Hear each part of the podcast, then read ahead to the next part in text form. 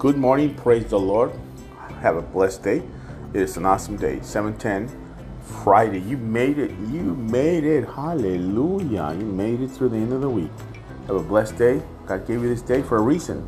And listen, I just want to encourage you. Prayer tonight.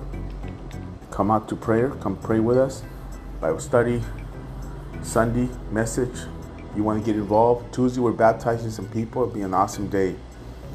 Uh, mission trips. We got mission trips coming to Mexico, other other countries. If you're interested, in let us know ASAP. God bless you. Have a great day.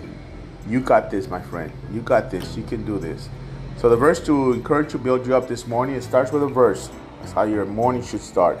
Isaiah 12, 2. Now watch what it says. See, God has come to save you. Bang. He's come to save you.